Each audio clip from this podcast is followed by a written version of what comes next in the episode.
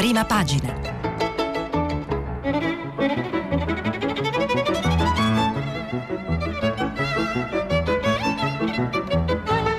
Questa settimana i giornali sono letti e commentati da Martino Cervo, vice direttore del quotidiano La Verità.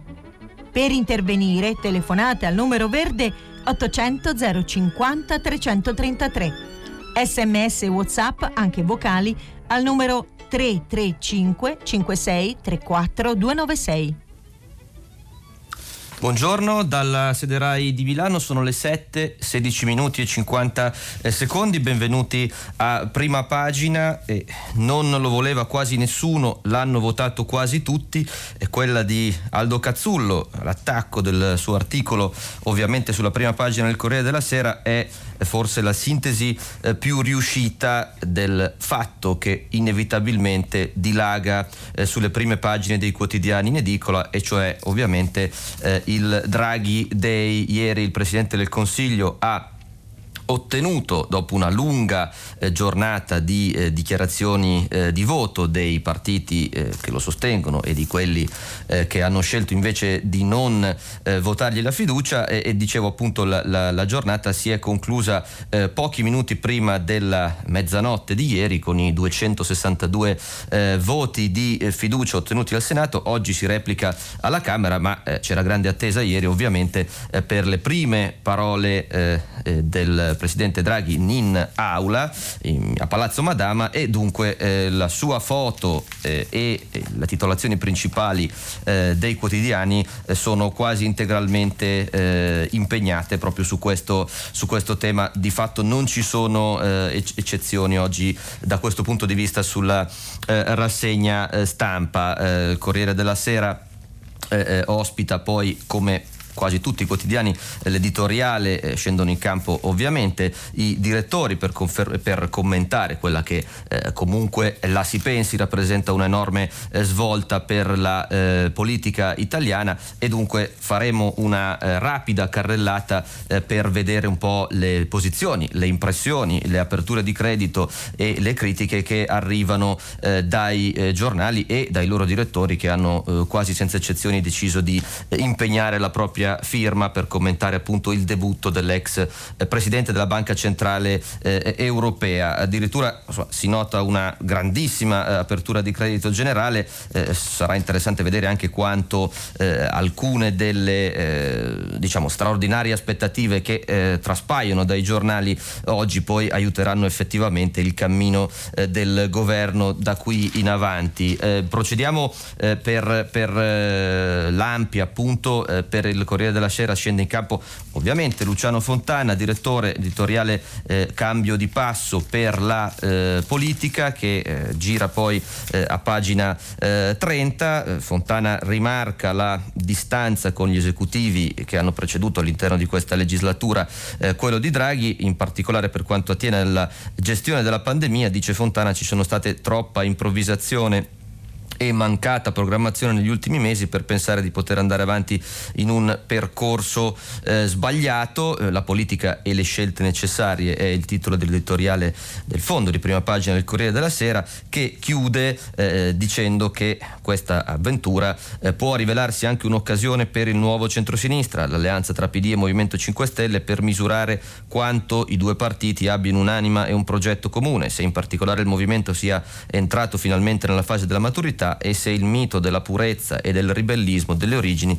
possa essere consegnato senza rimpianti nelle mani dei seguaci di Alessandro Di Battista lasciandoli al loro destino. Sì, c'è un'aria un po' di eh, inevitabilità forzata e doverosa eh, nel, nei commenti della maggior parte eh, dei eh, quotidiani, anche su Repubblica eh, che apre col titolo Un'Italia per i nostri figli, il discorso di Draghi eh, al Senato, dando conto appunto dei numeri della fiducia a Palazzo Madama, 262 sì, 40 no, 2 astenuti, strappo nei 5 Stelle, è il catenaccio con cui viene riassunto eh, il dato numerico del voto di ieri sera. Maurizio Molinari, il pensiero e l'azione narrazione è molto esplicito fin dal titolo il richiamo mazziniano che fa il direttore eh, di Repubblica, il suo fondo eh, gira a pagina eh, 33 replicando appunto lo stesso titolo.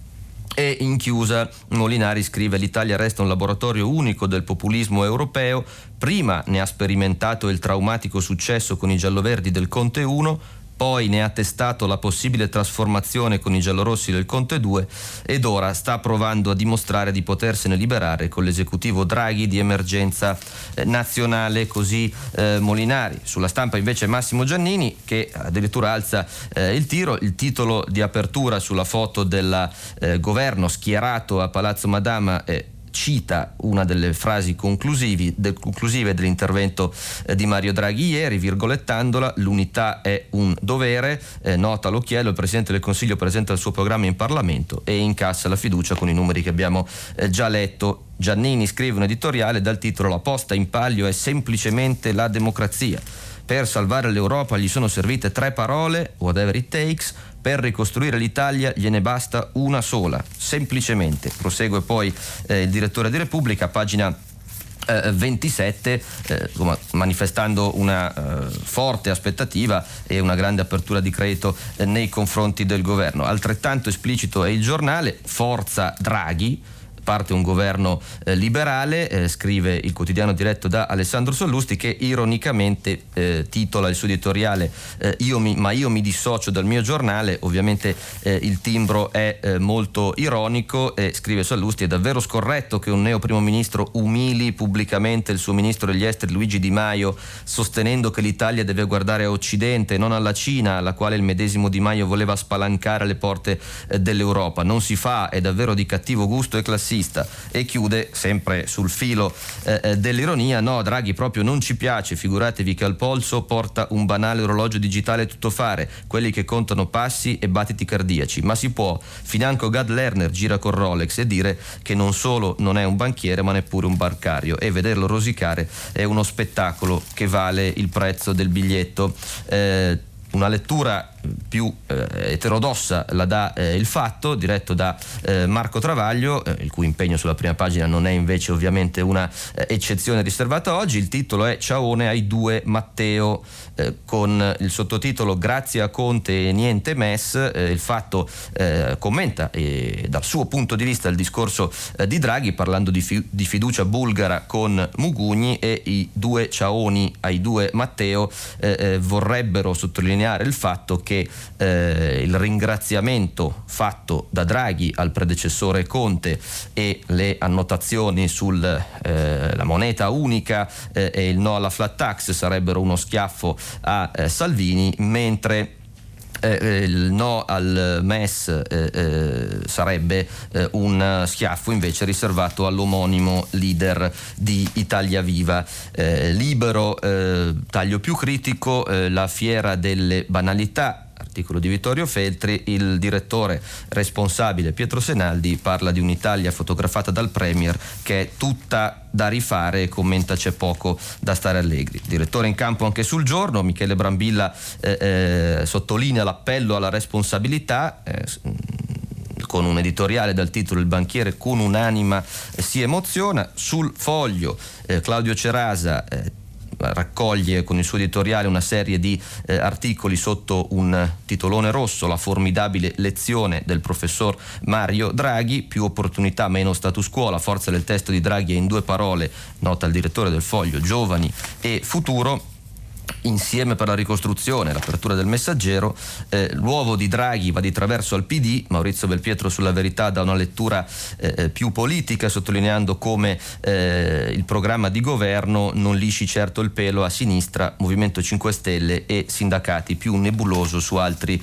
eh, argomenti è il commento del direttore della verità. La grande impresa è la fotografia anche qui di taglio ironico, con cui il manifesto eh, legge il debutto dell'era eh, Draghi, in campo ovviamente anche il direttore del Sole 24 Ore Fabio Tamburini con un editoriale dal titolo Il coraggio di cambiare per avere un futuro e quindi eh, eh, se sarà da capire, dicevo prima, se eh, questa grande eh, positività con cui mediamente, con poche eccezioni, viene accolto eh, il governo, poi eh, che, che, cosa ne verrà fatto? Certo, forse alcune eccessi di, di sottolineature stridono con un accompagnamento da parte dell'opinione pubblica di questa avventura di governo. Qualche esempio, per esempio sul Corriere della Sera si legge che eh, Draghi ha un sorriso che la mascherina non riesce eh, a nascondere, si riportano i commenti del linguista eh, Claudio Marazzini della Crusca, secondo cui sarebbe inutile andare a caccia di imperfezioni nel discorso di Draghi, in quanto il suo discorso è appunto da uomo colto, perfetto, che ha dimostrato una volta di più la sua elevata eh, statura e eh, cose di questo eh, tipo. Vedremo appunto poi sul lato pratico, perché i quotidiani provano eh, con ammirevole sforzo a eh, dire, leggere tra le righe dei 51 minuti del discorso di Draghi, provando a capire quale eh, linea politica ne discenderà sui temi che ovviamente eh, stanno a cuore ai cittadini al Paese, soprattutto in un momento eh, come questo, mm, come è giusto che sia a seguito di un discorso programmatico, è difficile poi eh, eh capire concretamente quali provvedimenti di legge e con quali eh, impatti eh, arriveranno sui temi di ambiente, scuola, eh, politica, ovviamente eh, sanità, riforme ed economia. Proviamo a procedere per eh, l'ampi anche qui perché eh, occupano mh, mm, tendenzialmente le prime dieci pagine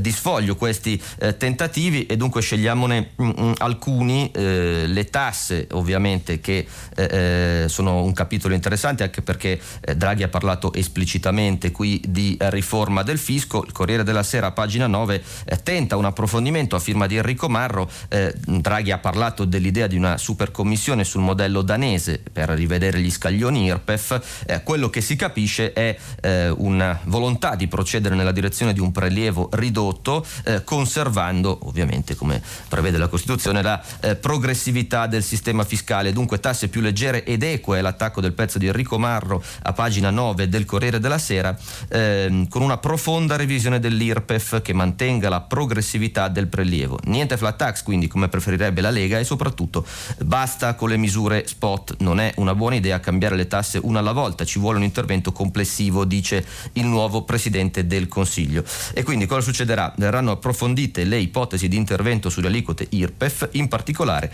quelle tese ad attenuare lo scalone tra la prima e la seconda, con il prelievo che oggi oggi schizza dal 27 al 38% al superamento dei 28.000 euro di reddito e fino ai 55.000 penalizzando il ceto medio. Nel mirino, altro capitolo molto importante, anche la giungla delle cosiddette tax expenditure, più di 600 tra deduzioni, detrazioni e sgravi che spesso alterano eh, l'equità della tassazione, nota eh, il Corriere eh, della Sera e, e, da questo punto di vista eh, vedremo appunto chi farà parte di questa eh, commissione, il medesimo eh, quotidiano fa alcuni eh, nomi pescando tra le personalità eh, audite eh, dalla indagine conoscitiva proprio sulla riforma dell'IRPEF che è stata eh, promossa dalle commissioni finanza di Camera e eh, Senato e eh, lascia alcuni nomi che potrebbero ecco, essere coinvolti in questo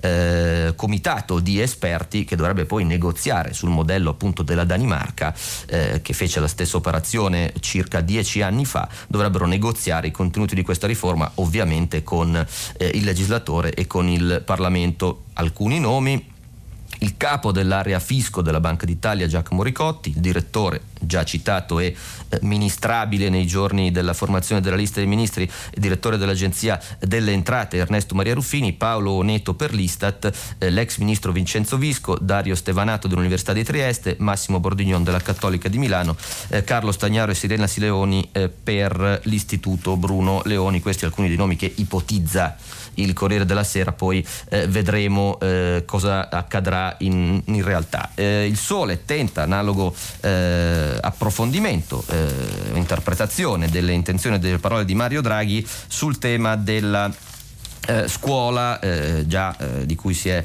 trattato in precedenza proprio qui a, a Radio 3 e a pagina 6 ehm, eh, si eh, dedica un approfondimento a firma di eh, Claudio Tucci del Sole, scuola, recuperare le ore perse e puntare sugli istituti tecnici ITS riformati.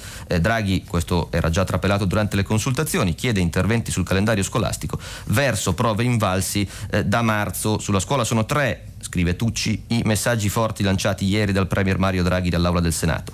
Primo, la didattica a distanza ha saputo garantire la continuità del servizio in piena emergenza, ma ha creato disagi e rimarcato eh, diseguaglianze Adesso quindi occorre eh, cambiare eh, marcia e dunque rivedere il percorso scolastico annuale e allineare il calendario eh, delle, ehm, delle, lezioni alle esigenze imposte eh, dalla pandemia. Viene poi citato eh, la posizione del nuovo ministro Patrizio Bianchi, secondo messaggio in riferimento agli ITS istituti tecnici superiori partecipati dalle imprese, fiore all'occhiello con tassi di occupazione superiori all'80%. Draghi ha confermato nel Recovery Fund gli 1,5 miliardi voluti da Lucia Zollina, che sono 20 volte il finanziamento di un anno normale eh, pre-pandemia. Terzo messaggio, in discontinuità, nota il Sole, con i precedenti governi, è la necessità di rivedere i percorsi educativi che, pur mantenendo gli standard qualitativi richiesti, prevedono innesti di nuove materie e metodologie, coniugando le competenze scientifiche con quelle delle aree umanistiche e del multilinguismo.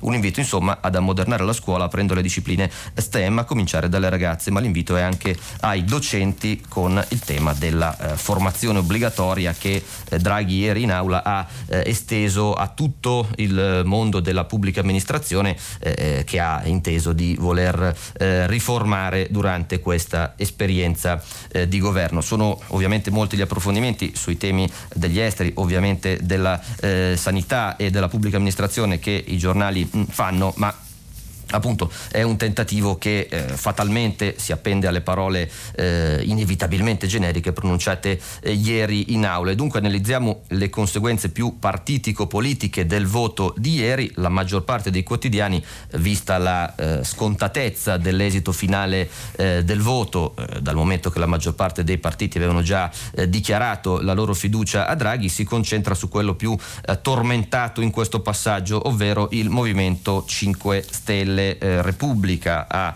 eh, pagina 10-11 dedica di fatto una passante eh, intera alle eh, contorsioni eh, di una fase politicamente molto delicata del partito fondato da Beppe Grillo. Eh, ci sono quattro articoli eh, dedicati a questo eh, tema e eh, il titolo è eloquente M5S in frantumi, molti no al governo, scissione vicina, scrive Matteo eh, Pucciarelli, la faglia nel Movimento 5 Stelle c'è tutta, sono stati 15 infatti eh, come illustra una eh, didascalia al centro della pagina i dissidenti, i ribelli che hanno detto no e questo eh, Nota Repubblica è il primo step della conta del dissenso al Senato in seno al Movimento 5 Stelle. A questo numero vanno aggiunti eh, gli assenti che per vari motivi non hanno potuto ho voluto partecipare al voto. Però, scrive Puzza, eh, Pucciarelli, Balbala Rezzi no, Nicola Morra no e poi con loro altri 13 la faglia nel Movimento 5 Stelle c'è tutta e eh, viene riportato un virgolettato eh, di Matteo Mantero, senatore Ligure, la trattativa per formare questo governo non andava neanche cominciata, visto che la maggioranza di noi sia al Senato sia alla Camera era contraria. Comunque resto nel movimento e spero venga garantito il pluralismo tradotto dal giornalista di Repubblica, spero di non essere espulso. Un altro, Ligure, invece vota no e se ne esce dai 5 Stelle perché, virgolettato, la scelta di campo è radicale e dunque completano eh, poi l'elenco i nomi degli altri eh, senatori vedremo oggi alla Camera, che hanno deciso di votare in dissenso rispetto alla posizione eh, eh, formulata con il quesito online su eh, Rousseau e eh, il, l'articolo chiude eh, con un'altra eh, faglia politica che si apre all'interno del movimento, oltretutto il futuro direttorio ovvero il nuovo sistema di governo del partito che è stato messo a punto nelle ultime settimane, è considerato da molti uno strumento obsoleto, già obsoleto, non al passo coi tempi, che per le regole di ingaggio oltretutto tiene fuori Conte, sempre ammesso che il Premier abbia voglia di impegnarsi direttamente come guida del Movimento 5 Stelle. E proprio a questo tema è dedicato l'altro approfondimento di Repubblica più retroscenato e a firma di Annalisa Cuzzocrea. Il titolo è E Grillo ferma il direttorio A5 appena votato dagli iscritti. Fermate tutto è l'attacco dell'articolo, chiede Beppe Grillo. L'organo collegiale non sa da fare, non adesso, non in un momento così difficile e delicato per il Paese, così divisivo per il movimento, lacerato dal voto al governo Draghi, gli addii di chi non ha voluto accettarlo, lo scontro interno tra chi ha detto sì solo per obbedire alla piattaforma e chi fin dall'inizio ha pensato non si potesse eh, fare altro. Nessuno dei big, si legge poi nella stessa pagina, si candida al ruolo. Questa leadership collegiale, è virgolettato eh, di un parlamentare grillino, è nata eh, morta e dunque eh, restano agitate le acque. C'è un dato politico che è, è emerso proprio eh, ieri sera con la formulazione del voto di eh, fiducia ed è che almeno al Senato, eh, se non sono stati sbagliati eh, i conti, questo nuovo intergruppo che è stato eh, creato all'interno della eh, maggioranza di governo tra PD, 5 Stelle e Leu, se eh, contato in aula almeno al Senato appunto eh, eh, probabilmente sarà di qualche unità inferiore rispetto a, a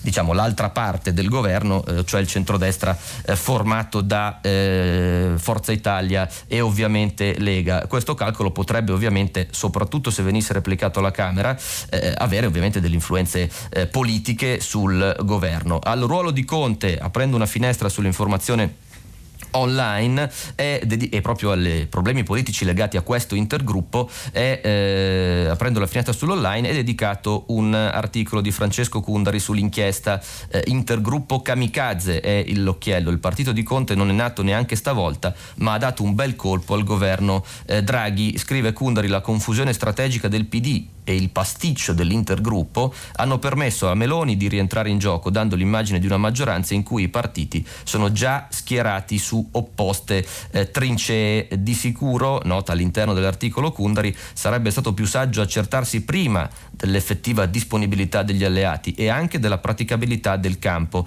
Sta di fatto che ieri i deputati del PD hanno praticamente lasciato cadere la proposta fatta invece appunto al Senato, dopo una riunione in cui il capogruppo Graziano Del Rio non ha nemmeno fatto cenno nell'introduzione per poi liquidare nelle conclusioni con un generico rinvio a tempi migliori al termine di un dibattito in cui anche la corrente più consistente, base riformista, si è messo di traverso. Va detto che già lo strumento dell'intergruppo non si prestava molto a fare da trampolino di lancio al progetto della riscossa contiana, trattandosi di una soluzione che generalmente viene utilizzata da forze politiche opposte su temi specifici dunque l'esatto contrario di quello che ne volevano ricavare gli irriducibili Khmer giallorossi, scrive Kundari con un evidente taglio critico rispetto a questa operazione eh, di cui parla oggi eh, Marcucci in alcuni virgolettati nei giornali eh, che al momento appunto non ha avuto eh, seguiti alla Camera. Eh, Repubblica mette in prima pagina, visto che era stata citata poco fa da Kunderi, eh, Giorgia Meloni che con una lettera al direttore eh, Molinari spiega, come recita il titolo, perché ho scelto l'opposizione. Dunque la lettera di eh, Giorgia Meloni, che eh, rappresenta il partito eh, più grande e strutturato, che ha deciso di non votare ieri la fiducia al governo eh, di Mario Draghi, eh, motiva così la sua scelta all'opposizione, perché la nostra idea di Europa non si sposa con una democrazia dimezzata. Eh, scrive la Meloni, soltanto negli ultimi anni la narrazione mainstream ha costruito l'equazione tra europeismo e superstato UE, un'equazione che noi respingiamo nel nome di quella che Roger Scruton, gigante del pensiero conservatore scomparso un anno fa, definiva la vera Europa nel merito del governo Draghi, scrive un governo a guida tecnica nato nelle dinamiche di palazzo è un'anomalia soltanto italiana, lo ha sottolineato qualche giorno fa persino l'Economist, perché normalmente nelle democrazie il ricorso alle urne viene considerato il momento più alto e non una tentazione golpista. Non si tratta, chiude eh, la leader di Fratelli d'Italia, né di essere pro o contro Draghi, personalità certamente rispettabile, e nemmeno di essere pro o contro l'Europa, sulla cui costruzione futura è legittimo avere opinioni differenti.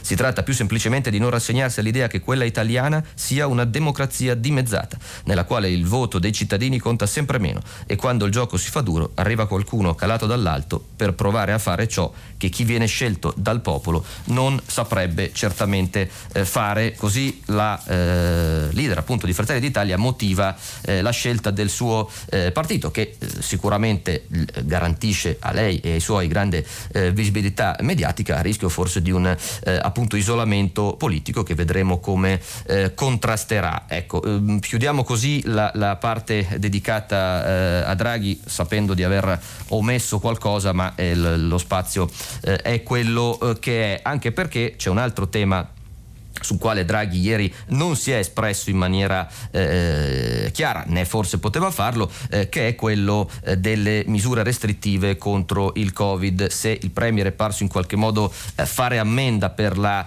eh, scarsa tem- tempismo con cui è stato comunicato la chiusura degli impianti eh, sciistici nella serata di domenica, non ha parlato di nuovi criteri né di eventuali deliberazioni su DPCM, DL e Comitato Tecnico Scientifico a cui ci siamo abituati in questi mesi. E però eh, nel frattempo eh, le eh, disposizioni fissate dal governo precedente ovviamente restano in vigore e procedono, anzi si avvicina eh, la data di venerdì nella quale, come spiega eh, il Corriere della Sera, verrà prevedibilmente fatta una fotografia dell'andamento della pandemia che potrebbe portare a nuove restrizioni. Il titolo di taglio di prima pagina del Corriere è infatti allarme varianti zone rosse più ampie, ecco le aree dove scatterà la chiusura. Il Corriere in questi giorni si distingue per una linea linea piuttosto eh, forse più che prudente, quasi allarmista sul virus rispetto al taglio che danno altri eh, quotidiani. Ci sono infatti due pagine, 16 e 17, l'articolo eh, di Fiorenza Sarzanini che in questi giorni è particolarmente impegnata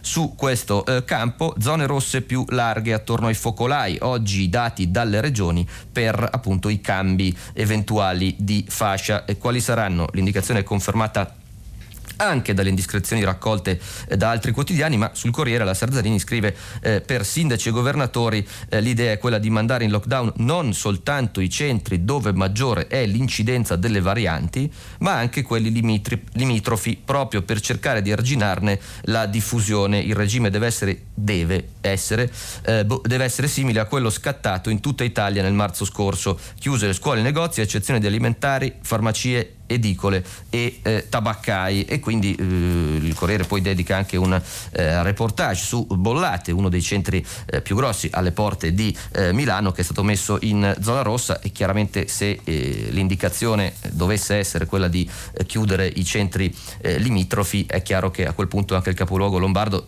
in linea teorica potrebbe considerarsi eh, eh, a rischio e quindi eh, vedremo quale sarà l'indicazione. La stampa ha un'informazione piuttosto eh, sovrapponibile da questo punto di vista. A pagina 12, finito appunto lo sfoglio sulla giornata di Draghi eh, in Senato, il quotidiano torinese titola L'Italia sarà più arancione e ora si studiano chiusure per le singole eh, province. Eh, il pezzo di Paolo Russo eh, dà un'occhiata eh, non solo appunto alle zone rosse ma alle tradizionali tripartizione di colori regionale su base regionale e scrive al momento a serio rischio di passaggio dalla fascia gialla all'arancione, dove bar e ristoranti eh, sono sempre chiusi, sono solo, eh, o meglio aperti per l'asporto, sono solo Emilia Romagna e Marche, dove del resto già la provincia di Ancona è in semi-lockdown. Le due regioni si aggiungerebbero così a Liguria, Toscana, Abruzzo, Trentino, Alto Adige e Umbria già arancioni. Contrariamente alle previsioni, Lombardia, che resta in bilico,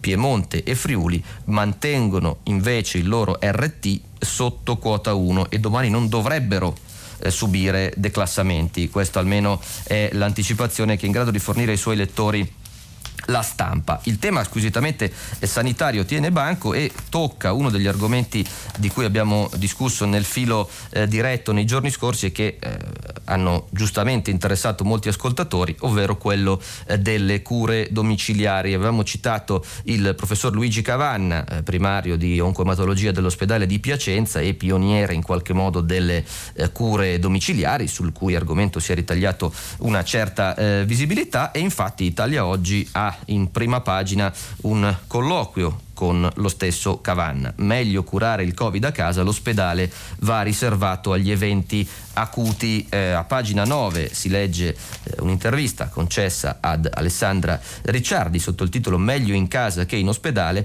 salvo eventi acuti la cura domiciliare è preferibile, dice Cavanna, il primario che ha salvato tutti i suoi malati di Covid curati a domicilio. Alcune virgolettati del professore, i vaccini sono fondamentali ed è importante fare, non dico presto, ma prestissimo, ma da soli non bastano. Purtroppo la lotta all'epidemia sarà più lunga del previsto, i numeri restano impattanti, questo virus è insidioso e l'arrivo delle varianti ci apre scenari nuovi.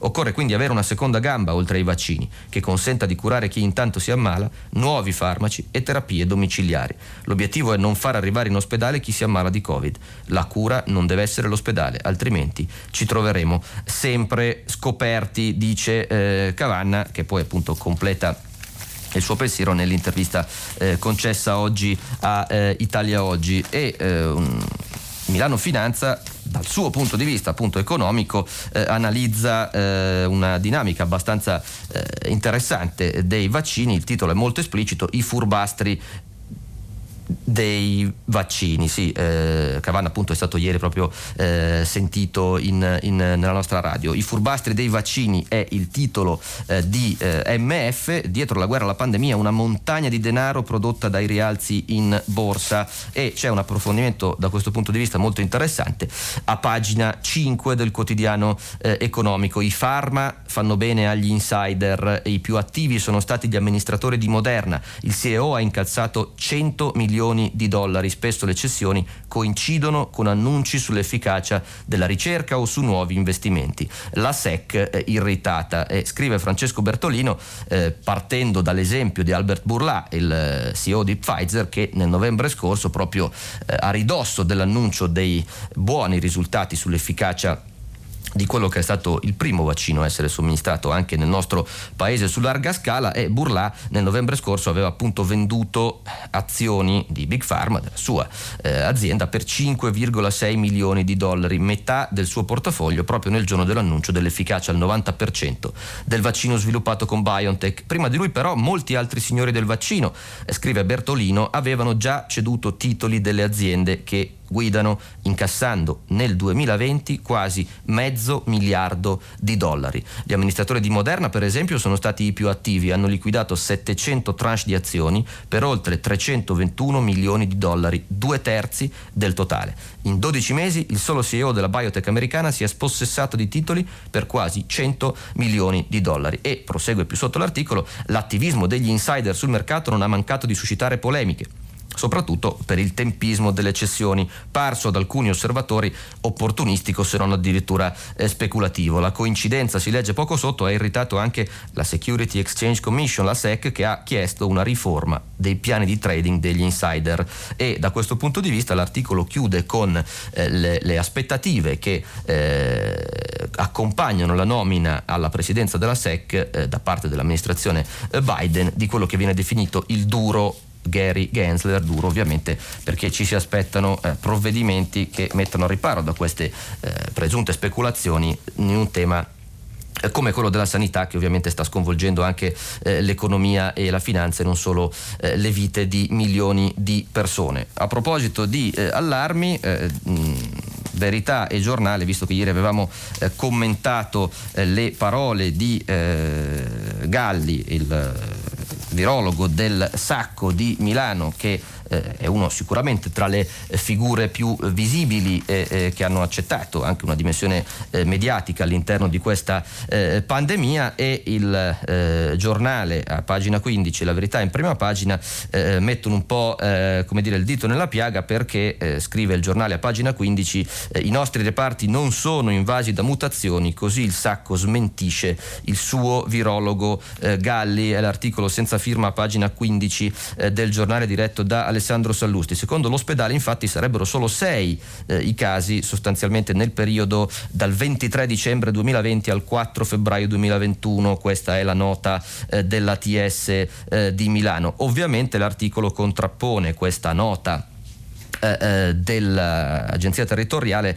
eh, Sanitaria alle parole eh, che venivano riportate proprio ieri sui giornali e che erano state pronunciate eh, anche in televisione dello stesso Massimo Galli che diceva mi trovo ad avere il reparto invaso da nuove varianti. Ecco, i numeri di 6 evidentemente danno un'altra eh, dimensione, così come la polemica dell'ATS con un suo dipendente, insomma in qualche modo fa riflettere e contribuisce ulteriormente agli interrogativi sull'effettiva minaccia eh, rappresentata dalle eh, varianti eh, del virus. Avevamo ieri parlato eh, di Arcuri e del suo eh, possibile ridimensionamento, anche su questo e credo fosse inevitabile, Draghi ha abbastanza sorvolato nel discorso di ieri, non hanno sorvolato i PM nel senso che viene dato oggi con diverso importanza a seconda dei vari giornali notizia di una inchiesta che però che era già in vigore ma che è arrivata a un momento eh, piuttosto eh, forte, nel senso che eh, ieri eh, sono stati disposti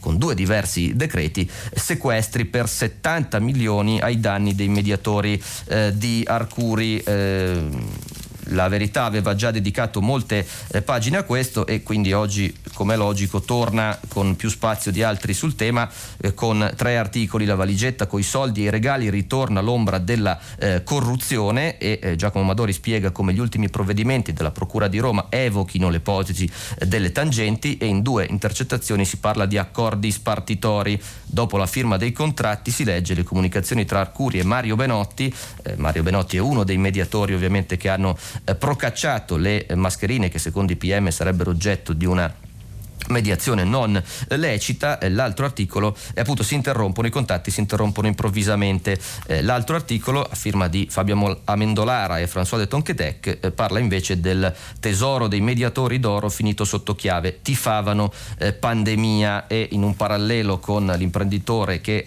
rideva del terremoto dell'Aquila vengono documentate le note del, degli inquirenti che riportano l'intercettazione di uno degli indagati che diceva speriamo riesploda la pandemia eh, eh, immaginando di fare lucri. Ricordiamo ovviamente che il commissario non eh, risulta eh, iscritto al registro degli indagati e dunque anzi si definisce eh, parte lesa in questa delicata inchiesta.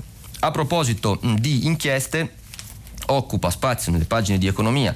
Scegliamo quella del eh, giornale a pagina 15 perché è uno degli articoli eh, più, eh, che più si diffondono sull'argomento, eh, il ehm, tema dell'ILVA, pagina 19, scusate, non 15, apertura della pagina di economia, perché anche qui i, i PM sono invece molto più avanti rispetto eh, all'inchiesta sulle mascherine perché eh, sono arrivate le richieste dei PM di una vicenda giudiziaria che avevamo anche citato nei giorni scorsi e che è evidentemente di lunghissima data e le richieste richieste sono pesantissime, eh, 28 e 25 anni eh, eh, per i fratelli Fabio e Nicola Riva, ex proprietari eh, dell'impianto. E poi in un elenco eh, che fa Stefano Zurlo eh, dei più noti, dei 44 imputati, le richieste arrivano a 17 anni per l'ex presidente dell'Ilva ed ex prefetto di Milano Bruno Ferrante, 5 anni per l'ex presidente della regione Puglia Nichi Vendola, accusato di concussione, e molti, molti altri, tra cui addirittura otto mesi per l'ex assessore regionale pugliese Nicola Fratoianni che oggi è come noto segretario di Sinistra Italiana. Tutto questo, nota Azzurlo, è davanti a un'Ilva che continua a inquinare, i 15.000 operai scrutano con ansia e comprensibile scetticismo un futuro pulito se non green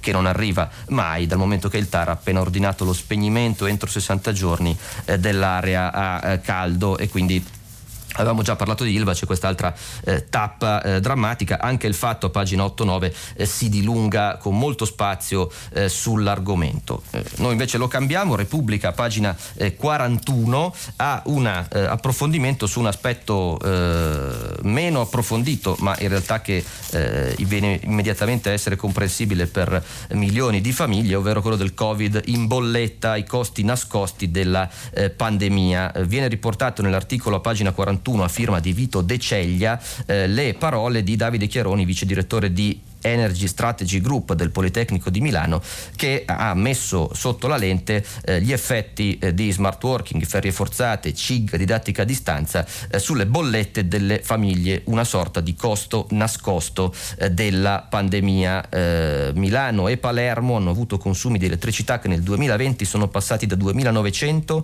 a 3.300 kW all'anno, più 14%. Il paradosso è che la crescita dei consumi di elettricità e gas non ha pesato così tanto tanto sulle tasche degli italiani nel 2020 per effetto del calo delle quotazioni delle materie prime, tendenza però che, spiega l'articolo, si invertirà nel 2021 e dunque eh, probabilmente impatterà ancora di più eh, sulle famiglie e sul, grazie o, o a causa della dinamica dello smart working.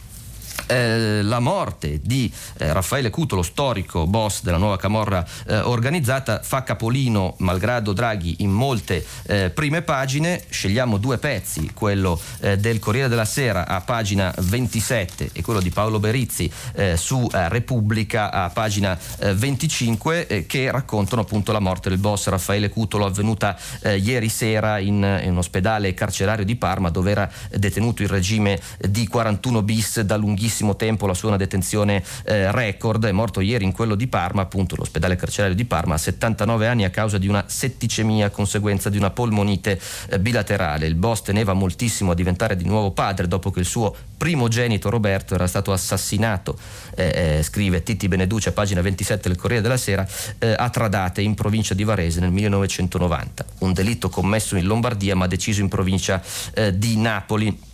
Appena un paio di giorni fa, nota lo stesso articolo, l'avvocato di Cutolo aveva avanzato l'ultima istanza di scarcerazione del suo assistito per le gravi condizioni di salute. Occupa la pagina un ritratto di Flavio Bufi, sempre sul Corriere, il super detenuto d'Italia che minacciava i potenti e trattò per Cirillo con le BR e qui infatti si riporta di come la sua sia stata la più lunga detenzione al 41 bis che un recluso italiano abbia mai fatto, 34 anni e due mesi. Per i magistrati una sua uscita di cella avrebbe ancora potuto alterare gli equilibri eh, criminali. Parliamo di una eh, figura eh, centrale terrificante nella storia della malavita organizzata italiana trattava, scrive Bufi, con uomini dei servizi segreti e con i politici che gli chiesero di mediare con le BR per la liberazione di Ciro Cirillo, assessore regionale fedele ad Antonio Gava, per il quale la DC si mosse come non aveva mai fatto per Moro, pagando addirittura un riscatto. E soprattutto veniva ricompensato, Cutolo, con gli appalti miliardari per la ricostruzione in Irpinia che arrivarono a pioggia alle imprese guidate a uomini di sua fiducia. Citavo poco fa eh, Paolo Berizzi che su Repubblica ricorda l'ultima intervista del 2 marzo 2015 eh, rilasciata da eh, Cutolo, già allora appunto nel carcere di Parma, quando Don Raffaè, eh, a cui sarebbe peraltro stata ispirata l'omonima canzone di Fabrizio De André, diceva mi hanno sepolto vivo, se parlo crolla il Parlamento. Queste le parole ricordate eh, in occasione della morte di Cutolo appunto da Paolo Berizzi eh, su eh, Repubblica. Mm, avevamo sfiorato nei giorni scorsi eh, il tema del Myanmar e, e dei gravi disordini che sono eh, in corso nel paese asiatico. Oggi eh, Repubblica a pagina 23 ha un'intervista interessante firmata da Raimondo Bultrini a U Gambira, l'ex monaco della rivoluzione di Zafferano del 2007 che dà una chiave di lettura in qualche modo eh, simile a quella che leggevamo ieri su atlanticoquotidiano.it, eh, ovvero eh, il tema dei rapporti con la Cina. Spiega Ugambira, dopo le elezioni dell'8 novembre 2020 vinte dalla Lega per la Democrazia di Aung San Suu Kyi, c'erano in ballo enormi interessi di denaro e potere. Hanno pianificato il colpo di Stato per riprendere pieno controllo del paese. Vogliono avere una completa influenza geopolitica nella regione, dalle risorse naturali alle strade e ai porti, che interessano alla Cina per contrastare la crescente presenza degli Stati Uniti nell'area e dunque una conferma che questa chiave eh, geopolitica può essere utile per leggere gli avvenimenti eh, nella eh, ex Birmania. Eh, cambiando completamente argomento, la stampa eh, ospita una curioso eh, e significativo, direi profetico, eh, articolo di eh, Umberto Eco, eh, eh, di cui è stato eh, recentemente celebrato e ricordato ehm, l'anniversario e viene dato conto della pubblicazione di prossima, della prossima pubblicazione di La filosofia di Umberto Eco, pubblicato dalla nave di Teseo appunto in questi giorni, che comprende anche un'autobiografia intellettuale dello scrittore e eh, c'è una, eh, appunto un estratto a firma proprio di Eco sulla stampa, pagina 29, sul politically correct e che dice l'invenzione dell'università è stata un grande evento perché ha stabilito che doveva esistere una istituzione destinata all'insegnamento non solo indipendente dal potere politico e religioso, ma in cui ciascun insegnante doveva essere ideologicamente indipendente. Ma con il politically correct questa libertà viene revocata in dubbio. Un professore di letteratura inglese viene invitato a non fare un corso su Otello di Shakespeare perché la figura del moro geloso e omicida potrebbe offendere studenti non occidentali. Dunque molto profetica questa eh, scritto eh, che ormai ha diversi lustri di eh, Umberto Eco. Sono, mancano pochi secondi alle 8, quindi chiudiamo qui la prima parte della rassegna eh, stampa. Ci risentiamo tra poco per il filo diretto. Martino Cervo, vice direttore del quotidiano La Verità, ha terminato la lettura dei giornali di oggi. Per intervenire chiamate il numero verde 800 050 333. Sms WhatsApp anche vocali al numero 335 56 34 296. Si apre adesso il filo diretto di prima pagina. Per intervenire e porre domande a Martino Cervo, vice direttore del quotidiano La Verità, chiamate il numero verde 800 050 333. Sms WhatsApp, anche vocali, al numero 335 56 34 296. La trasmissione si può ascoltare, riascoltare e scaricare in podcast sul sito di Radio 3 e sull'applicazione Rai Play Radio. Buongiorno, bentrovati con la seconda parte della rassegna stampa eh, di prima pagina. Colmo una piccola omissione per ricordare che eh, sono in edicola eh, gli inserti col Sole 24 Ore norme e tributi dedicato a welfare, il Corriere Salute, ovviamente con il Corriere della Sera e tutto Milano e Lombardia, eh, ovviamente in regione per Repubblica, oltre a esserci in edicola famiglia eh, cristiana. Direi che possiamo partire alle 8, 5 minuti e pochi secondi con la prima telefonata. Pronto? Eh, buongiorno a lei, Don Maurizio da Gaeta. Buongiorno. Noi vogliamo sottolineare una vicenda che è accaduta qui sul nostro territorio, a Formia. Eh, sapete che ehm, è avvenuto questo omicidio di questo ragazzo di 17 anni. Certo. E volevo sottolineare proprio questo, il fatto che colpisce di questa notizia che un giovane ha ucciso un giovane, no? la morte di un giovane è sempre è una cosa che colpisce, ma in questa situazione ancora di più perché per mano di un suo coetaneo. Eh, io mi occupo di comunicazione per la diocesi di Gaeta e eh, questa situazione ha fatto emergere proprio come ci sia una necessità no, di essere vicino ai nostri giovani, uh, ai più piccoli eh, e di fare rete soprattutto. Questo è un po' la, il messaggio che volevo lanciare, fare rete tra tutte le istituzioni. Grazie, eh, grazie a, a, Don Maurizio per questa eh, nota, immagino a, a, nome di tutta la, eh, la comunità. Eh, ricordiamo per i lettori è stato fermato un 17enne appunto a Formia eh, per presunto eh, eh, omicidio, no, l'omicidio non è presunto, per, presunta, eh, per essere il presunto omicida eh, di Romeo, un ragazzo anche lui di 17 anni ucciso da una coltellata, probabilmente nel corso di una eh, lite, ovviamente ne approfittiamo per un eh, messaggio di cordoglio per i familiari e per tutta la, la, comunità, eh, ringraziando appunto Don Maurizio per avercelo ricordato. Eh, ci scrive Mariella alle 7.24 dalla provincia di Cuneo, trovo non corretta la proporzione tra il numero dei parlamentari dei vari partiti e il numero e soprattutto il peso dei ministeri a loro eh, affidato. Beh, diciamo che la composizione eh, del eh, governo Draghi e la formulazione della lista dei ministri è stato un po' un esperimento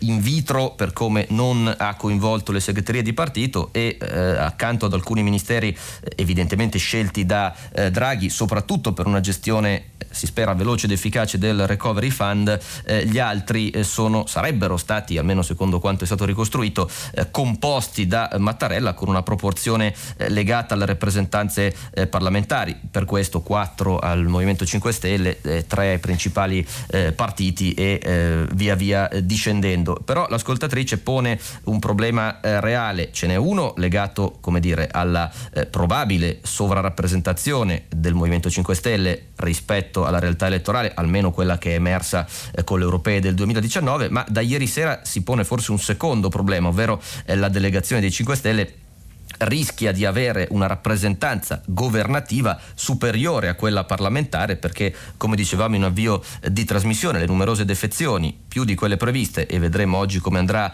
eh, alla Camera, di fatto assottigliano la delegazione del Movimento 5 Stelle. Paradossalmente, se si dovessero rifare i conti sulle proporzioni applicando una sorta di manuale eh, Cencelli, può darsi che i 5 Stelle numericamente si avvicinino alle delegazioni di PD e Lega. Questo sarà un tratto politicamente interessante perché è chiaro che il potere potere di interdizione di un gruppo parlamentare che si assottiglia eh, può evidentemente diminuire nel rapporto con i tanti alleati della nuova maggioranza di Draghi. La seconda telefonata, pronto?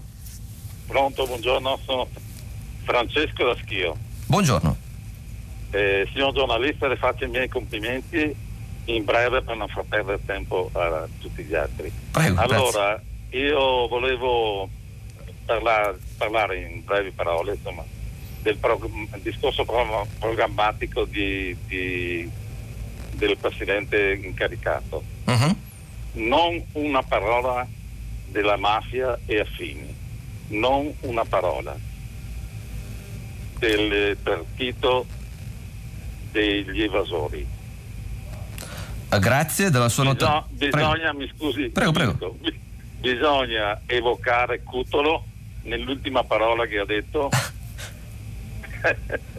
grazie, grazie, della sua notazione Francesco, per completezza eh, diciamo che di evasione eh, il Premier ha parlato e la, eh, siccome è stato fatto un analogo richiamo eh, proprio da parte di alcuni parlamentari con diciamo, un, eh, accenti simili a quello del nostro ascoltatore, mh, mm, per correttezza nella replica eh, in tarda serata verso le 8 circa il Premier ha in qualche modo colmato questa lacuna diciamo spiegando che dava quasi come dire, per scontato che il ripristino della eh, legalità, soprattutto al meridione, non che la malavita sia un problema evidentemente solo meridionale, eh, eh è centrale ed è tutt'uno con la necessità di riavviare un'economia sana e solida dopo la pandemia. Mm, anche il esponente del Movimento 5 Stelle che peraltro ha votato in dissidio eh, rispetto al suo gruppo, eh, Nicola Morra, ha fatto rilievi simili, si è rammaricato di una eh, scarsa attenzione a suo avviso manifestata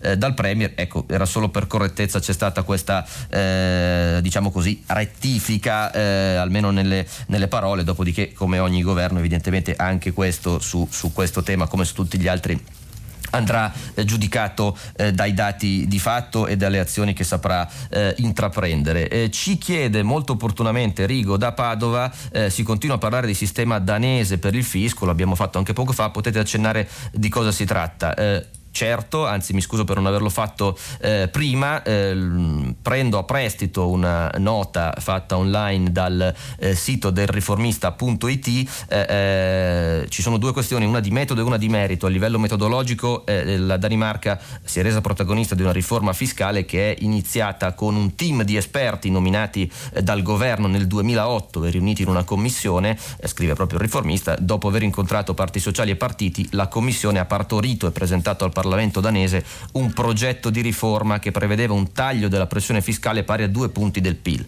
Come ricordato da Draghi stesso, per il modello danese l'aliquota marginale massima dell'imposta sul reddito veniva ridotta, mentre la soglia di esenzione veniva alzata. Peraltro questo modello ha un precedente anche italiano negli anni 70 quando il governo affidò ad esperti come Bruno Visentini il compito di ridisegnare il sistema tributario italiano che era fermo alla riforma Vanoni del 51. Fu lì che vennero introdotti eh, l'IRPEF e il meccanismo del sostituto d'imposta, quindi capiremo poi nel corso eh, eh, de, de, del, del, governo Draghi quanto il richiamo al modello danese sia eh, sul metodo quanto sul merito o forse su eh, entrambe eh, le cose. La prossima telefonata, pronto?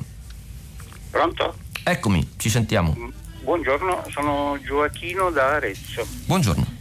Ma guardi, c'è un, un, argomento secondo me molto importante del quale bisognerebbe approfittare di questa atmosfera, atmosfera idilliaca tra i partiti. Uh-huh sostegno a Draghi sarebbe una nuova legge elettorale. Beh, tra l'altro mi sorprende che nessuno tiri in ballo questo argomento che invece secondo me è molto importante visto che afferisce alla parte di come regolare i giochi politici alle prossime elezioni ed è anche molto importante perché è cambiato il mondo ha sicuramente ragione Gioacchino, eh, diciamo non è esattamente un argomento da avvio di un'avventura di governo, tradizionalmente si comincia eh, a parlare e soprattutto a mettere ai voti eh, progetti di riforma elettorale per andare a votare. Tradizionalmente è un, po', è un po' così. Siamo in un incastro molto delicato, ovviamente, da qui al eh, 2023, tra semestre bianco, elezioni a gennaio 22 del futuro capo dello Stato e possibile eh, coincidenza con una tornata elettorale. E questo dipenderà molto anche dagli accordi appunto che ci sono stati eh, tra i partiti, il Quirinale e lo stesso Draghi, che non è un mistero, potrebbe essere coinvolto nella corsa al Quirinale direttamente e quindi io credo che in realtà di legge elettorale sotto traccia Francia si stia parlando e come. Notavamo ieri mattina come la eh, lettera di Nicola Zingaretti, eh, assieme a questa un po' confusa mossa dell'intergruppo PD 5 Stelle, vada però nella direzione che è stata esplicitamente auspicata anche per esempio da Paolo Mene sul Corriere della Sera di una formulazione di una eh, norma elettorale in senso maggioritario che potrebbe in qualche modo aiutare sotto l'ombrello di Draghi il sorgere di una sorta di bipolarismo che se adesso è tutto eh, come dire, chiuso nell'area di governo, eh, prima o poi quando si tornerà a votare inevitabilmente verrà eh, scongelato. È possibile che da questo punto di vista le due forze trainanti, ovvero eh, eh PD e, e Lega eh, all'interno delle due eh, dire, coalizioni che stanno al governo eh, possano essere Salvini e Zingaretti eh, gli interlocutori più interessati a una formula elettorale che premi coalizioni con un partito dominante perché credo che potrebbe essere uno degli interessi comuni. In questo senso distanziarsi e prendere appunto le misure l'uno con l'altro e segnalarsi come molto diversi potrebbe aiutare Salvini e Zingaretti a, ad assurgere a questi due due eh, eh, ruoli per il futuro, però la notazione è, è, molto importante, io credo che i partiti ne stiano parlando molto, credo che sia un po' prematuro come dire, affacciare in chiaro questo, eh, questo dibattito. Ehm, dopo un anno di pandemia, ci scrive Nicola, in Tini non abbiamo ancora capito il che il virus si diffonde in maniera esponenziale e non lineare. Eh, sei casi, se sono di, l'indizio scusate, di una crescita esponenziale, possono essere tantissimi. Tutto è iniziato da un, da un paziente zero. È verissimo, eh, eh, Nicola. Il tema è capire per valutare quanto siano fondati eh, gli allarmi che arrivano in questi giorni e posto che è difficile ovviamente contestare un generale principio di precauzione, tutto sta a capire da quanto è diffuso diffusa eh, in Italia la variante inglese o altre varianti che possono suscitare problemi, perché è chiaro che se fosse diffusa da eh, mesi eh, questi effetti esponenziali si sarebbero già dovuti vedere, così come purtroppo li abbiamo visti eh, nel mese di ottobre-novembre, dove abbiamo avuto dei tassi di crescita e ahimè di ospedalizzazione di decessi estremamente allarmanti ai quali fino adesso in questi giorni, eh, eh, sperando di non essere smentiti, non stiamo assistendo. la prossima telefonata, pronto, buongiorno. Buongiorno, io sono Piero, chiamo da Catania. Ci dica. Sono rimasto impressionato dal servizio di Zichitel eh, a proposito dell'Unione Sovietica, della Russia, chiedo scusa. Uh-huh. A proposito della Russia, eh, la dichiarazione di Lavrov, il ministro degli esteri, eh, che, il quale dice che la, la Russia non è interessata a, a, un rapporto strategico con eh, l'Unione Europea, ehm, crea qualche allarme e tra l'altro appoggiato anche da qualche europeo che, di, che, comincia a distinguere l'Unione Europea dall'Europa, per cui la Russia può scegliersi i partner che vuole. Se a questo aggiungiamo eh, la situazione interna in Russia a proposito dei, dei diritti civili, anzi è stata, è stata, provocata proprio da questo fatto, questa dichiarazione uh-huh. di Lavrov e de, de, de, dall'intervento del cosiddetto ministro degli esteri uh-huh. eh, europeo aggiungiamo questo fatto, se aggiungiamo anche un altro discorso importante, e cioè il ruolo della Russia a proposito dei vaccini, perché eh, certo. si, comincia, si, comincia, a dire che il, il vaccino del, della Russia è un ottimo vaccino, a detta di scienziati italiani addirittura. Uh-huh. Al, e infine aggiungiamo un ultimo fatto. Eh, sembra che la Russia stia diventando o diventerà il granaio del mondo perché sta aumentando enormemente, visto i problemi di eh, cambiamenti climatici, la coltivazione del grano oltre il circolo polare artico. Questo significa non solo potenza economica, ma anche in questi tempi in cui parliamo di eh, conversione ecologica, un aumento, un enorme aumento dell'anidride carbonica, perché in questi terreni che sono stati sempre ghiacciati ci sono sostanze organiche che quando vengono smossi liberano l'anidride carbonica. Quindi sono tutta una serie di elementi che ci fanno capire che la situazione è sempre più delicata. Grazie Piero, mi, mi scusi se la... ma un fatto di, di rapporti internazionali. Chi rappresenterà l'Europa? Si dice addirittura saranno gli Stati Uniti e questo mi turba parecchio. Grazie Piero, mi scusi se l'ho interrotta, ma così diamo spazio eh, a tutti. Il tema russo è un tema eh, eh cruciale evidentemente, L- lo ricorda anche il cenno che ha dato eh, Draghi ieri, che nella parte conclusiva del discorso ha riferito eh, due cenni a Russia e Cina che non mancano giustamente oggi eh, sui giornali si tentano già le prime analisi, non mancano di suscitare molto interesse e molta discussione. Per quanto riguarda la Federazione russa, Draghi ha detto l'Italia si adopererà per alimentare meccanismi meccanismi di dialogo con la Federazione russa, seguiamo con preoccupazione ciò che sta accadendo in questo e in altri paesi dove i diritti dei cittadini sono spesso violati. Quindi una frase molto significativa perché testimonia contemporaneamente di una apertura, laddove si parla di alimentare meccanismi di dialogo con la Russia e per esempio non con la Cina, citata nella frase successiva con toni totalmente diversi da Draghi, ma al contempo c'è una frase forte a livello diplomatico perché eh, viene comunque certificata in una sede ultra ufficiale e anche solenne eh, la frase della violazione dei diritti eh, dei cittadini eh, fa, eh, di cui si, si, si, macchiano a giudizio di Draghi diversi paesi tra cui la Russia esplicitamente eh, citata. Quindi quello del, del, dialogo con la Russia, del rapporto con la Russia è e resta evidentemente per qualunque paese ambisca ad avere un peso internazionale un tema cruciale. Quanto alla parte iniziale del problema posto da Piero, beh, la Russia evidentemente ha sempre guardato eh, con scetticismo l'Unione Europea, preferendo, probabilmente perché ritiene ha ragione di avere maggior potere negoziale eh, rapporti eh, bilaterali con i singoli paesi dell'Europa. Questo ha permesso per esempio di eh, arrivare a patti economici rilevantissimi anche con uno Stato come la Germania che pure a livello europeo sotto la casacca europea si è distinta anche per alcuni posizionamenti forti contro la Russia, salvo poi chiudere accordi bilaterali. Evidentemente è una strada che fa comodo a entrambi, del resto essendo estremamente difficile maturare una politica estera comunitaria vista vista la divergenza di interessi strategici di tanti paesi, è comprensibile che da Mosca eh, si segua questa linea. Vedremo però appunto eh, le parole di Draghi che tipo di atteggiamento eh, eh preludono e anche quale sarà il posizionamento ovviamente dell'amministrazione eh, americana, eh, da cui evidentemente discende quello di molti altri paesi. Sentiamo se c'è una telefonata, pronto? Pronto? Buongiorno. Ah, buongiorno, sono Orsola, Gabriella Orsola, uh-huh. e chiamo da Roma sono una professoressa in pensione ultra settantenne. Vorrei parlare della scuola e Prego. del discorso di Draghi, eh, proprio relativo ad esso, che eh, mi è piaciuto molto perché non si è limitato a indicare solo la necessità del recupero delle ore perse uh-huh. durante questa crisi, ma ehm, ha accennato anche e ribadito fortemente eh, sui giovani, ha accennato ai giovani e al loro futuro e alla loro cultura. Certo, è vero. Ecco.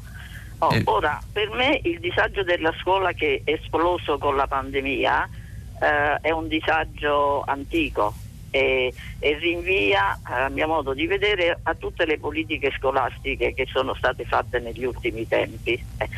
Infatti io ho sentito proprio poche settimane fa una telefonata di un professore che chiamava dalla Sicilia, credo un professore di storia dell'arte, che lamentava questo disagio. Eh, e, e, poi nella, nella, stessa puntata ho ascoltato la lettura e il commento di un articolo di Galli della Loggia che parlava di crisi della cultura e di un deficit culturale in Italia. Uh-huh. Uh, ora, questo è il punto, perché se noi oggi guardiamo alla scuola nella sua interezza, no? e ci accorgiamo che eh, la scuola elementare è quella che funziona meglio. Eh, eh, lo dicono anche, ce lo riconoscono anche all'estero. E, ehm, e, perché non è un caso? Perché a differenza delle superiori ha avuto una buona riforma, una, una riforma proprio con l'apporto culturale del mondo accademico. Nell'85 con la commissione Fassino c'erano nomi illustri come Mario Lodi, De Bartolomei, eccetera.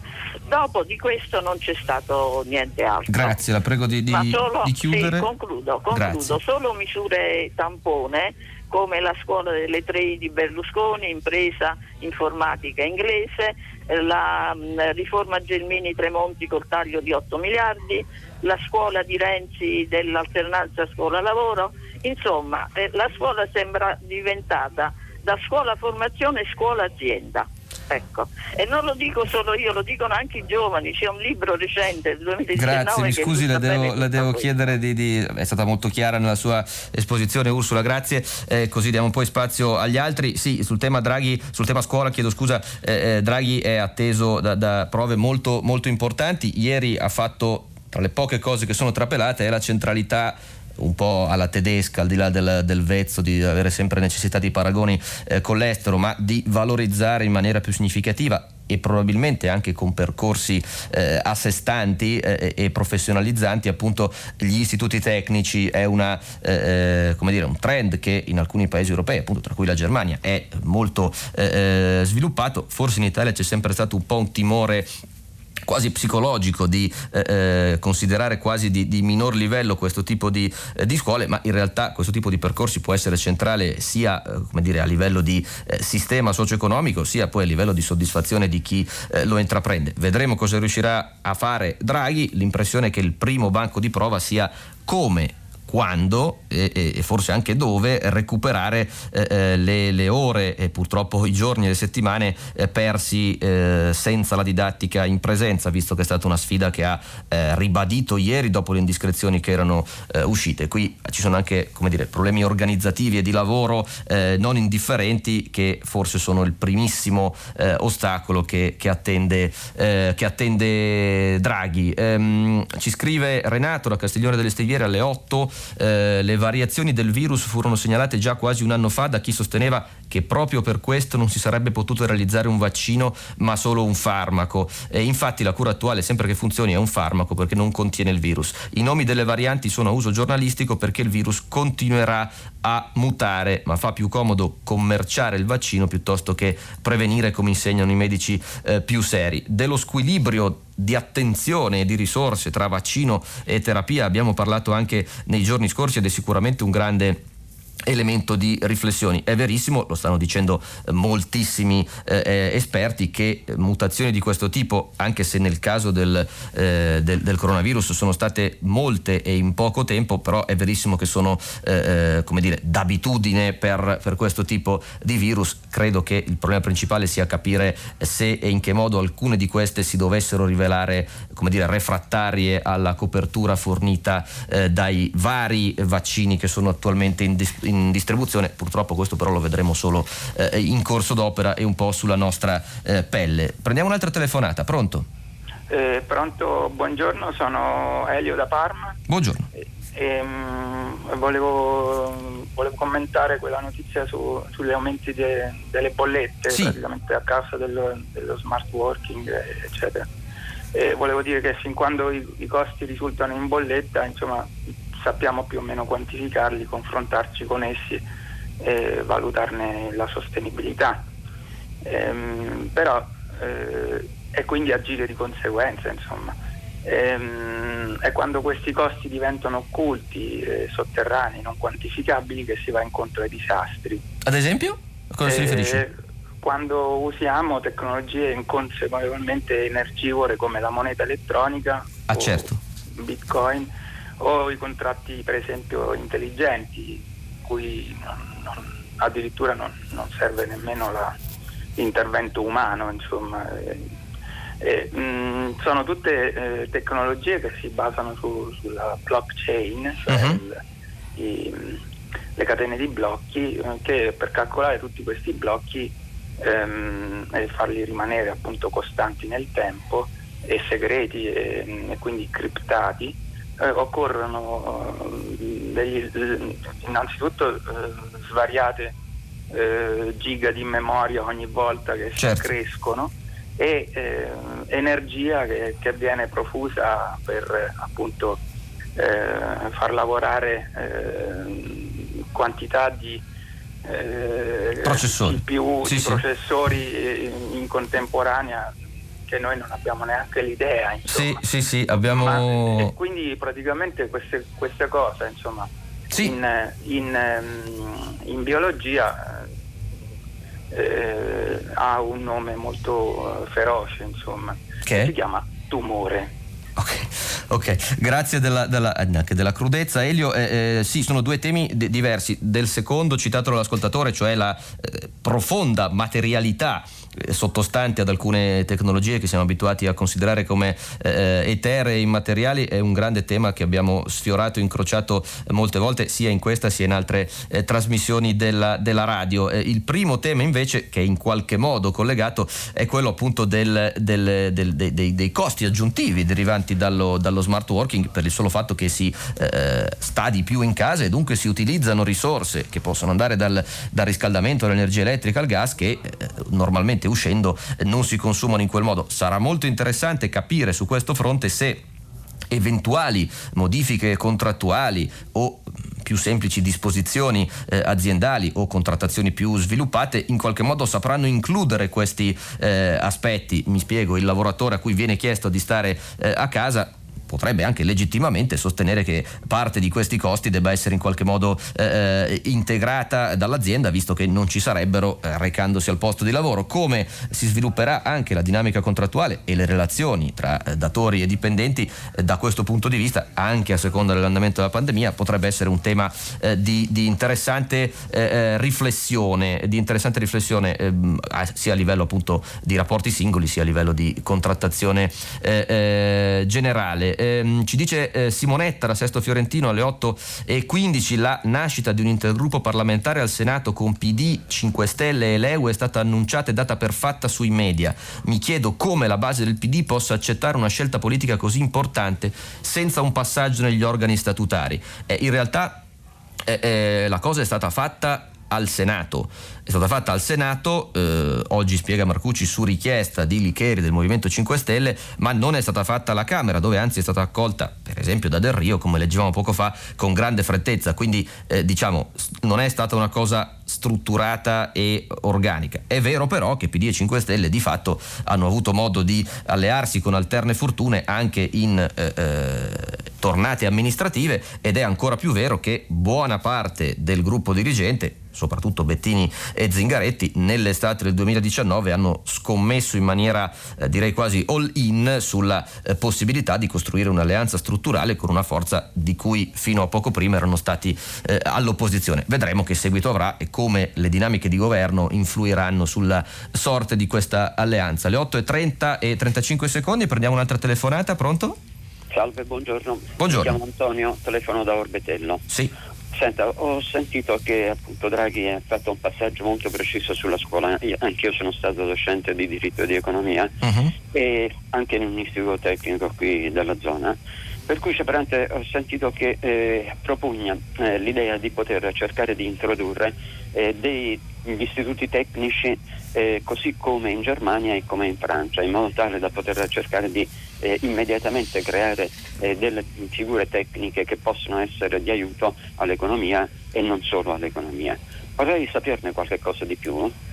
Eh, eh, mi piacerebbe moltissimo eh, potergli, poterle rispondere, nel senso che eh, come è, inevitabile, eh, eh, quello di ieri era un discorso programmatico e sarebbe anche sbagliato pensare che un Presidente del Consiglio si dilunghi nei dettagli di eventuali testi, soprattutto quando sarà chiamato a elaborarli, a dare un indirizzo politico con personalità che non appartengono al suo partito, non avendone uno, e con le quali magari non si è di recente confrontato confrontato. Nel caso della scuola sappiamo che eh, a Patrizio Bianchi Draghi è legato da un rapporto antico nato all'Università eh, di Trento, ma credo sia comunque eh, prematuro fare qualcosa in più. Volutamente oggi nella rassegna stampa eh, ho messo alcuni articoli che pure ci sono dedicati ai focus della scuola, salvo uno del Sole 24 ore, perché fatalmente fanno alcune ipotesi desunte dalle parole eh, di Draghi, ma credo che da questo punto di vista eh, non si possa far altro che aspettare quanto quantomeno i primi eh, consigli dei ministri e eh, forse i primi, i primi, testi e i primi incontri di lavoro operativi, immagino anche col mondo eh, sindacale imprenditoriale, per capire di più su questa dire, eh, demarcazione di un percorso forte per gli istituti tecnici, possiamo solo al momento guardare quelli che presumiamo essere eh, i modelli anche nella, nella testa di, eh, di Draghi. Da questo punto di vista il riferimento a quello tedesco è già stato fatto e credo sia eh, corretto, vedremo appunto, ma in questo momento purtroppo è difficile, ahimè, soddisfare la legittima curiosità degli ascoltatori e, e di tutti gli elettori e, e, e i cittadini. Ehm, prendiamo un'altra telefonata, pronto? Pronto? Se non ci sono andiamo avanti con i, eh, con i messaggi. Pronto? Pronto? Eccoci, la sentiamo. Eccoci qua, perfetto. Buongiorno. Io volevo, buongiorno, mi chiamo Grazia, chiamo da Torino. E io volevo semplicemente dare una, una testimonianza di, di, quelle cose che forse tutti dicono che vanno male, invece non tutte le cose vanno male. Prego. Io mi sono negativizzata ieri, sono stata 14 giorni con il Covid a casa uh-huh. e un plauso, un plauso alla sanità pubblica perché non mi sono mai sentita sola.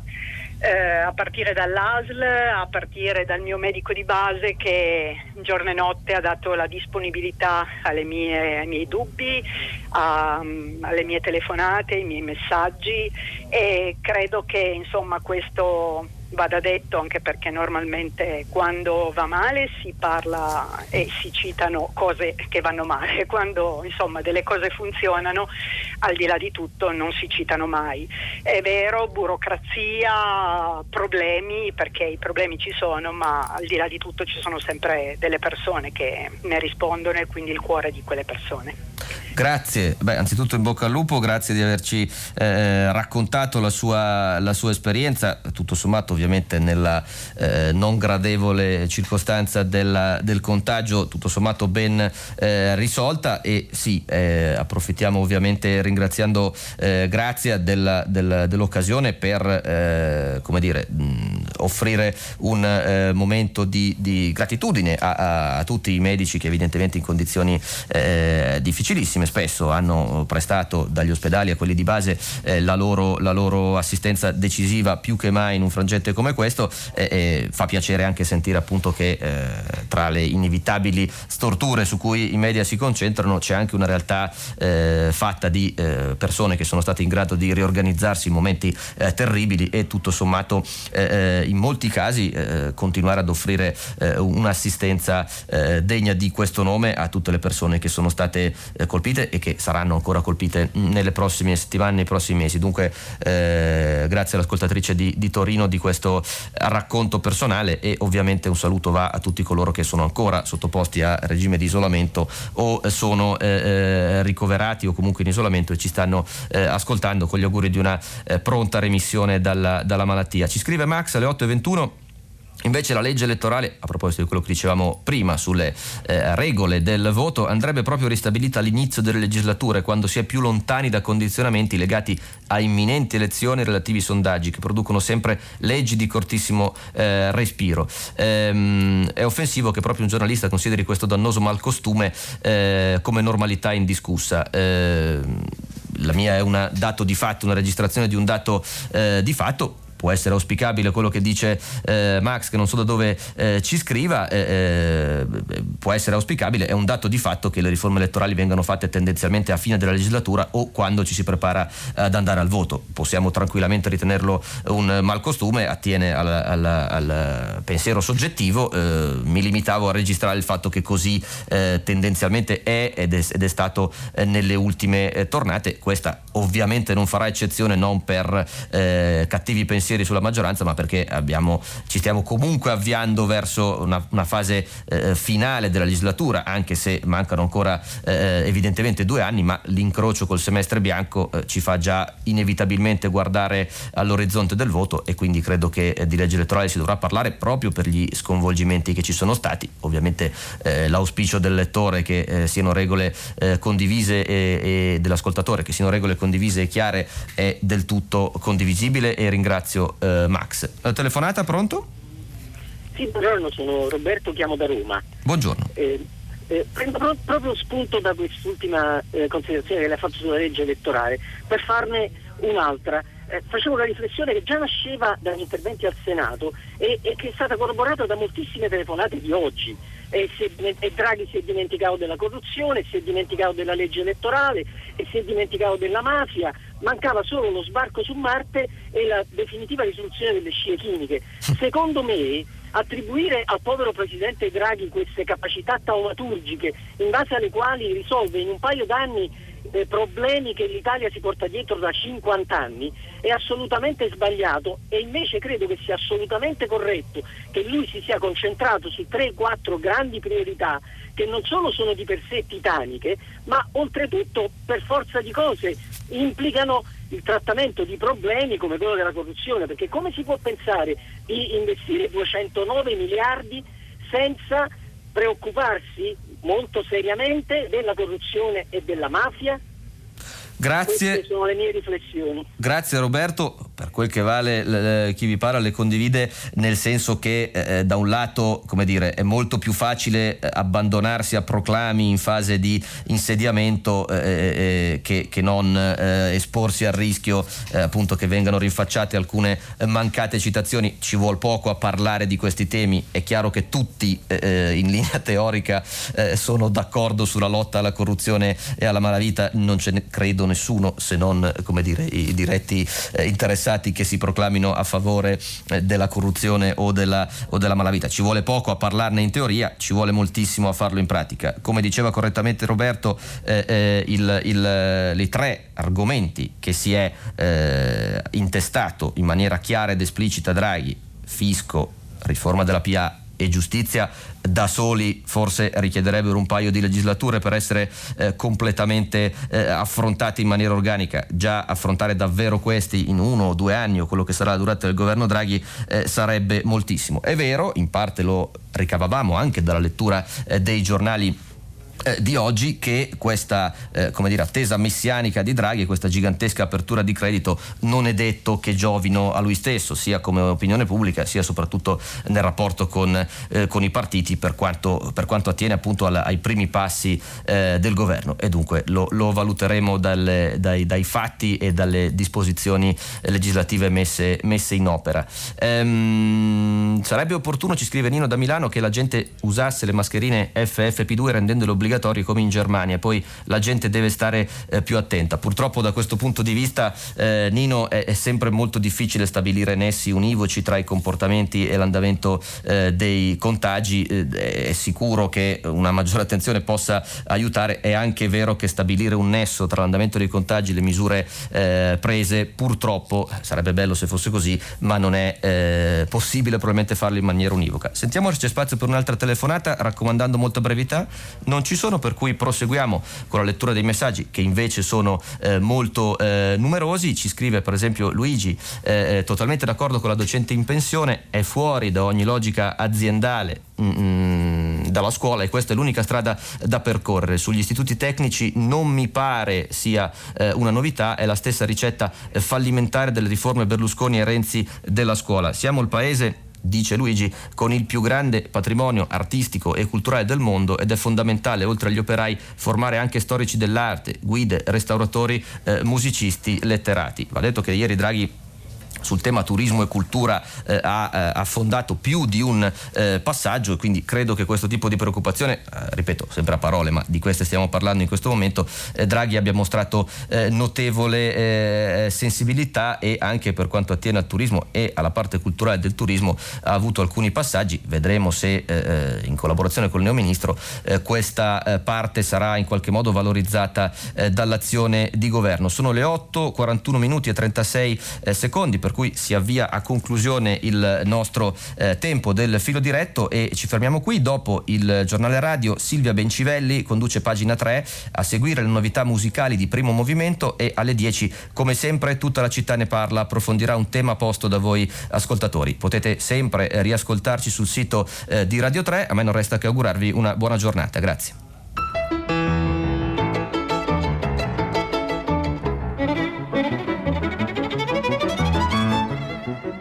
Martino Cervo, vice direttore del quotidiano La Verità, ha letto e commentato i giornali di oggi. Prima pagina è un programma a cura di Cristiana Castellotti. In redazione Maria Chiara Beranec, Natascia Cerqueti, Manuel De Lucia, Cettina Flaccavento, Giulia Nucci. Posta elettronica, prima pagina, chiocciolarai.it La trasmissione si può ascoltare, riascoltare e scaricare in podcast sul sito di Radio 3 e sull'applicazione Rai Play Radio.